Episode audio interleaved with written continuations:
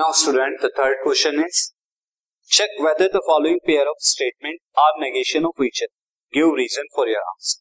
हमें यहाँ पे दो स्टेटमेंट दिए हुए हैं, हमें स्टेटमेंट को चेक करना है क्या वो एक दूसरे के नेगेशन है या नहीं, और रीजन भी देना है अपने आंसर।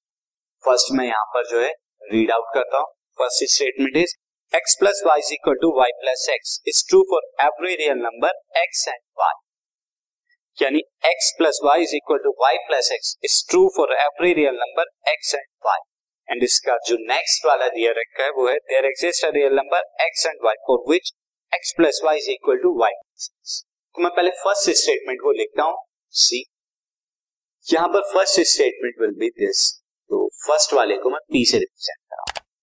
पी को अगर मैं रिप्रेजेंट कराऊं x plus Y is equal to Y plus x is true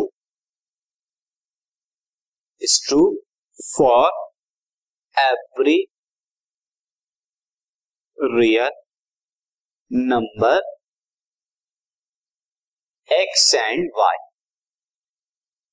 अब अगर मुझे इसी स्टेटमेंट का नेगेशन लिखना है तो वो नेगेशन क्या हो जाएगा, फर्स्ट स्टेटमेंट का नेगेशन ऑफ पी हो जाएगा there exist there exist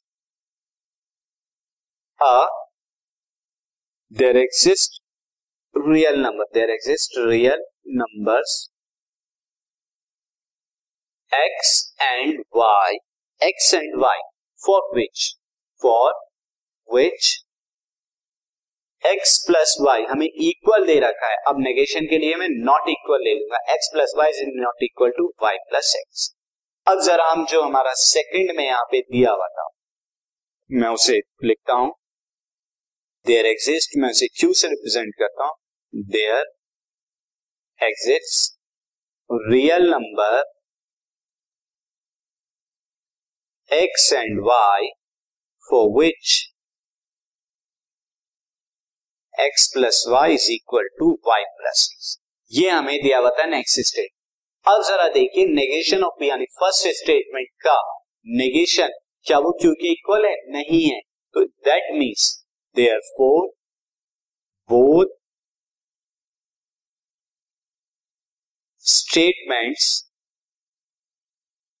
are not negation, और रीजन हमने ऊपर दिखा दिया है नेगेशन ऑफ ईच अदर, एक दूसरे के नेगेशन नहीं, negation of each other.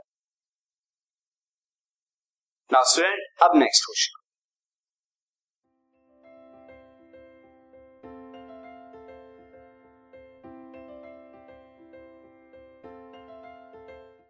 This podcast is brought to you by Hubhopper and Shiksha अभियान।